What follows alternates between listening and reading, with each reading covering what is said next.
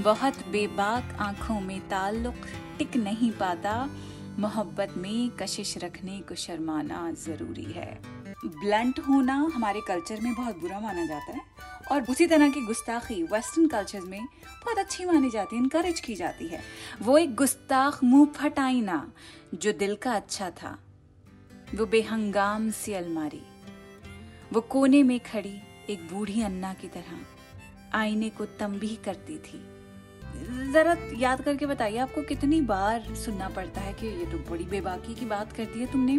इतने गुस्ताख तुम कब से हो गए हो मियाँ? शादी से पहले तो ऐसे नहीं थे वगैरह वगैरह?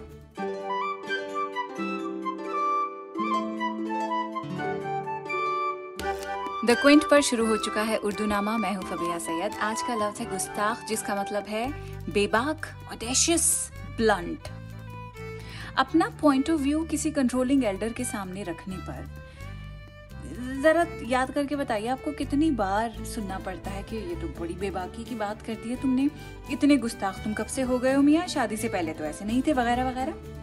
या फिर दूसरा एग्ज़ाम्पल आपको दूँ कि अगर आप पोलाइटली अपने घर वालों को समझाने की कोशिश करें कि ईद की दावतों से अब आप बेजार हो चुके हैं, और अब चाचा के यहाँ दावत नहीं अटेंड करना चाह रहे हैं, उनको आप एक्सक्यूज करना चाहते हैं, तब भी गुस्ताख होने का ताना आपको पड़ ही जाता है। कुल मिलाकर अपनी देसी फैमिलीज़ को जब जब अपनी बाउंड्रीज बताने की कोशिश करते हैं, तब तब गुस्ताख होने का इल्ज़ाम लगता रहता है। वैसे ब्लंट होना हमारे कल्चर में बहुत बुरा माना जाता है और उसी तरह की गुस्ताखी वेस्टर्न कल्चर में बहुत अच्छी मानी जाती है इनकरेज की जाती है। अभी हाल ही में मैं एक रील देख रही थी इंस्टाग्राम पर, उसमें एक थेरेपिस्ट बड़े फख्र के साथ बोलती है that we should teach our children these things to say और वो क्या क्या चीज़ें हैं? I choose not to answer this right now. I will not allow you to violate my peace and space. I'm taking control of the situation by not responding to you. My peace and needs come above everything else. And उसके बाद जब थोड़ा scroll down किया, so one of the comments read, and then this child will grow up with a different set of problems because they have been primed to automatically believe that everybody is trying to manipulate or hurt them. This comment made absolute sense. कुछ भी हो अपने बच्चों को आप क्या सिखाएँ, क्या नहीं सिखाएँ, इतना समझ लें कि गुस्ताखी की अपनी बाउंड्रीज होती हैं। अगर आपने वो आइडेंटिफाई कर ली तो काफ़ी हद तक आपके इशू सॉल्व हो सकते हैं। खैर, गुस्ताख लव सुनने में बड़ा ही वजनदार लगता है। फ़िल्मों में जब आप इसे सुने डायलॉग में कभी तो ये अपनी ही घन गरज के साथ अलग ही समा बाँध देता है। मिसाल के तौर पे, वफादारी का जज्बा इंसान को गुस्ताख बना देता है। तुम्हें इस गुस्ताखी की सजा ज़रूर मिलेगी। सरकार मुआफ कर दीजिए, इस गुस्ताखी के लिए मैं शर्मिंदा हूँ। और भी कितने सारे डायलॉग है ना, आपको तो याद होंगे। लेकिन शायरी में गुस्ताखी जब होती है तो इट्स फॉलोड बाय मोहब्बत। साहिल लुधियानवी का ये गुस्ताख आँखों पे शेर आपको हम सुनाएँगे, लेकिन एक छोटे से ब्रेक के बाद।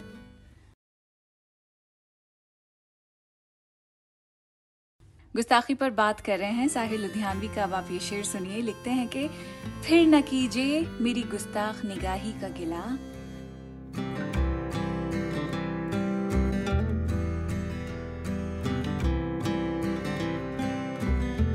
फिर न कीजिए मेरी गुस्ताख निगाही का गिला। देखिए आपने फिर प्यार से देखा मुझको। और क्योंकि गुस्ताखी का दूसरा नाम बेबाकी है तो वसीम बरेलवी का ये शेर जो आपको कशिश वाले एपिसोड में भी सुनाया था, वो फिर एक बार और सुना देती हूँ। बहुत बेबाक आँखों में ताल्लुक टिक नहीं पाता। बहुत बेबाक आँखों में ताल्लुक टिक नहीं पाता। मोहब्बत में कशिश रखने को शर्माना ज़रूरी है।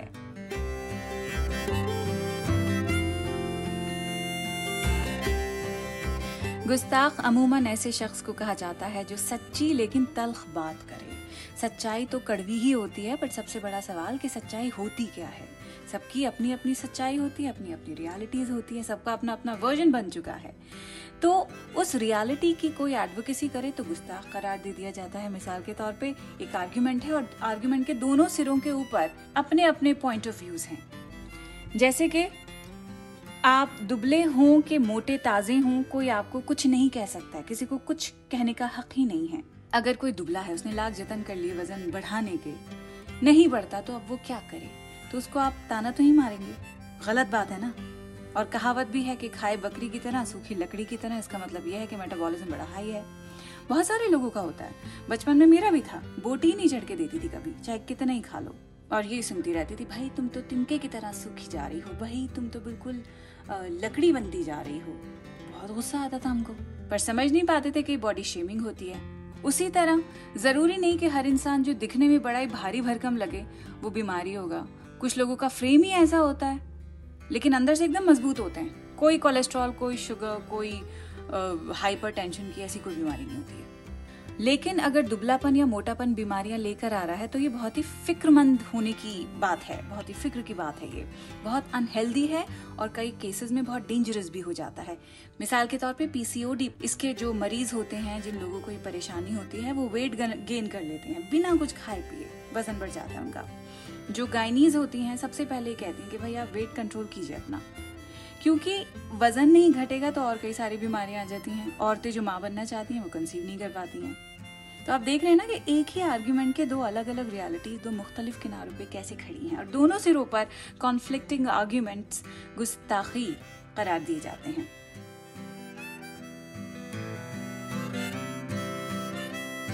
लेकिन इस दुनिया में एक चीज़ है, जो आपको बिल्कुल खरी बात बताती है। लगी लिपटी नहीं रखती है। बिल्कुल सच दिखाती है वो आपको। और वो क्या है? आईना मिरर नामुराद आईना, गुस्ताख आईना। सची उगलता रहता है, आग की तरह।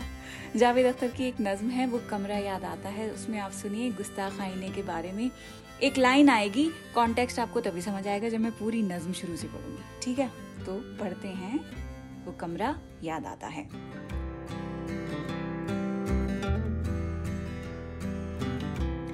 मैं जब भी ज़िंदगी की चिलचिलाती धूप में तप कर मैं जब भी ज़िंदगी की चिलचिलाती धूप में तप कर, मैं जब भी दूसरों के और अपने झूठ से थक कर, मैं सबसे लड़ के खुद से हार के जब भी उसे कमरे में जाता था, वो हल्के और गहरे कत्थई रंगों का एक कमरा, वो बेहद मेहरबान कमरा, जो अपनी नर्म मुट्ठी में मुझे ऐसे छुपा लेता था जैसे कोई माँ बच्चे को आंचल में छुपा ले, प्यार से डांटे।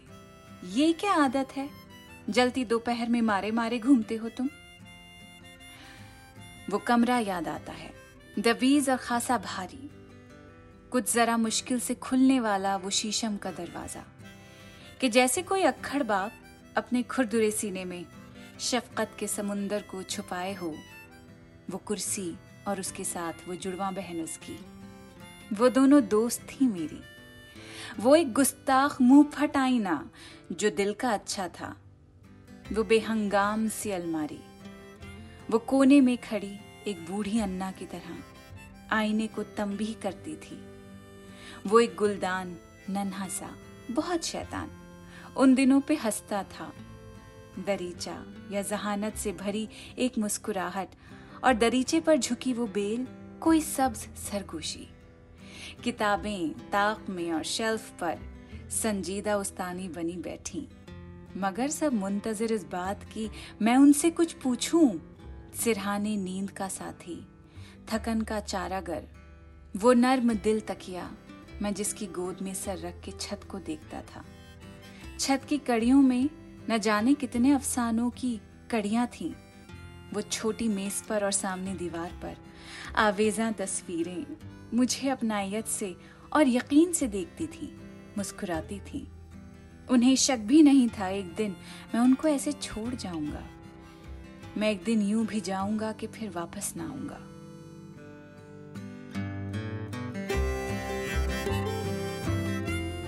मैं अब जिस घर में रहता हूँ, बहुत ही खूबसूरत है।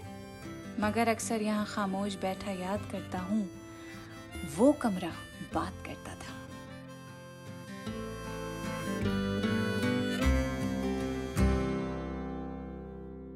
बात करते हुए उन कमरों में बहुत सारे ऐसे कोने होते हैं। अपना ही कमरा आप ले लीजिए मिसाल के तौर पे। एक उनसियत सी हो जाती है उन कोनों से। तो वाकई में जो पुरानी यादें आपसे बात करती हैं, पुरानी चीज़ें जिस तरह से आपसे बात करती हैं, वो कॉन्वर्जेशन अलग होते हैं। वो आपकी पर्सनालिटी का हिस्सा होते हैं। खैर पर्सनालिटी अलग अलग तरह की होती है। लोगों की कुछ लोग बड़े सवाल करते हैं, कुछ लोग बड़े जवाब देते हैं। और जब वो जवाब देते हैं तो उनको गुस्ताख कह दिया जाता है। मतलब अगर जवाब उनके थोड़े से सख्त होते हैं। तो गुस्ताख अगर जवाब होते हैं तो गुस्ताख सवाल भी तो हो सकते हैं ना। जो लोग मुँह फट होते हैं कुछ भी पूछ लेते हैं और आप बस चंबे में रहते हैं कि ऐसी मजाल कैसे हो गई इनकी ये, सवाल पूछने की? कितना कमा लेते हो? डिवोर्स किस वजह से हुई? भाई शादी को छह साल हो गए बच्चा क्यों नहीं हो रहा है? कि पेट निकल रहा है तुम्हारे अंदर भी कुछ है? प्रेग्नेंट हो गया I mean these question are really problematic and problematic तो हैं, पर अफसोस ये कि रियल क्वेश्चन हैं, इस तरह के सवाल पूछे जाते हैं। और डासिटी देखिए आप इस तरह के बकवास सवाल। मैंने खुद सुने हैं लोगों को, दूसरे लोगों से कहते हुए। अजीब लोग हैं, इनको अपने गुस्ताख सवालों का एहसास ही नहीं होता है। लेकिन अब आपको एक शेर ऐसा सुनाएँगे जिसमें शायर is self aware he knows के उसके सवाल इन अप्रोप्रिएट हैं। वसी शाह इनका नाम है, पाकिस्तान के एक शायर हैं। इन्हीं का आपको एक शेर सुनाएँगे, लिखते हैं। मेरी आवाज़ की तलखी को गवारा कर ले। मेरी आवाज़ की तलखी को गवारा कर ले। मेरे गुस्ताख सवालों से परेशान न हो। ये एक ऐसी नज्म है जो शायर के पास्ट के बैगेज के बारे में है। लोगों का पास्ट उन्हें आगे बढ़ने से अक्सर रोकता है। कई ऐसे रिलेशनशिप्स आपको दिखेंगे जहाँ एक पार्टनर अपने पास्ट में अभी तक इतना गर्क है कि मौजूदा पार्टनर को अप्रिशिएट ही नहीं कर पाता है। अपना प्रेजेंट वो जी नहीं पाता है। इन शॉर्ट ऐसे लोगों को थेरेपी की सख्त ज़रूरत होती है, लेकिन क्योंकि वो डिनाइल में जीते रहते हैं, इसीलिए उनका मौजूदा पार्टनर मुसलसल परेशान रहता है, सोचता है कि वो कहाँ अगर फंस गया है। लेकिन वसी शाह की जिस गज़ल का मैंने आपको ये शेर सुनाया है, सबसे बढ़िया बात इसकी ये है कि यहाँ शायर इज़ अवेयर कि उसकी खामियाँ क्या हैं। ही इज़ फुली अवेयर कि वो अभी भी अपने माजी के फंदों में कुछ हद तक जकड़ा हुआ है, उलझा हुआ है। लेकिन इस बात का भी वो एतराफ़ कर रहा है कि वो अपने इस नए मौजूदा पार्टनर की भी काफ़ी कद्र करता है। सो so, प्लीज़ ये पूरी गज़ल ही आप सुन लीजिए आसान ज़बान में है और इतनी उर्दू तो मेरे साथ रह के आपको आई गई है कि आप बिना रुके इस गज़ल को आराम से समझ पाएँगे। ठीक है तो मैं रुकूँगी नहीं बस मुसलसल इसे पढ़ती जाऊँगी।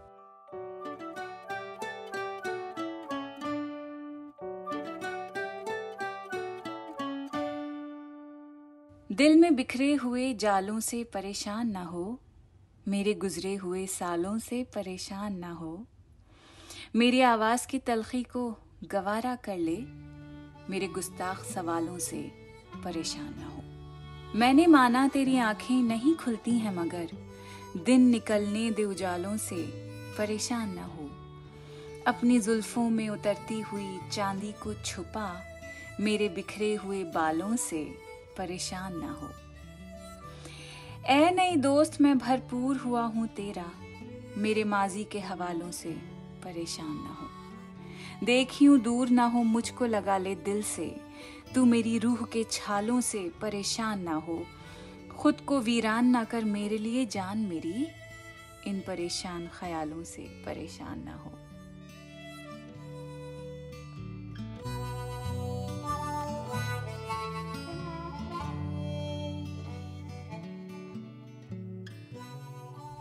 तो वही बात की परेशानियों से परेशान ना हूँ। ढिटाई अख्तियार करिए आप survival of the fittest can not be a myth इसीलिए जीना है तो मज़बूत बनिए। और अगर किसी को हर्ट नहीं हो रहा तो अपने लिए आप गुस्ताख डेफिनेटली बन सकते हैं। एक्चुअली um, नहीं गलत बोल दिया मैंने। पीपल विल हैव प्रॉब्लम अगर आप खुद के लिए स्टैंड लेंगे। अगर आप खुद के लिए आवाज़ उठाएँगे अगर आप किसी को बताएँगे कि भैया these are my boundaries and please respect them तो लोग तो परेशान होंगे ही होंगे अपसेट तो होंगे ही होंगे। So regardless of all that please गुस्ताख बने रहें, बस इतना देख लें कि किसको अपसेट करना आप अफोर्ड कर सकते हैं और किसे नहीं। इसी नोट पर अगले हफ़्ते मिलने का वायदा है। आप अपना ख्याल रखिएगा, अपनी मेंटल हेल्थ का ख्याल रखिएगा, खाने पीने का ख्याल रखिएगा। गर्मी बहुत ज़्यादा हो रही है तो बीमार ना पड़े, इस बात का भी ख्याल रखिएगा। All see again next week खुदाफिज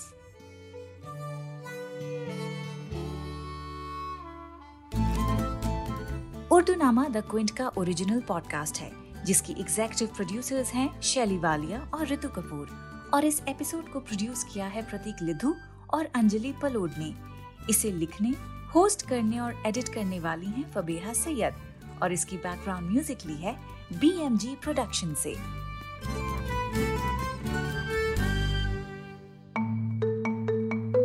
आप सुन रहे थे द क्विंट का पॉडकास्ट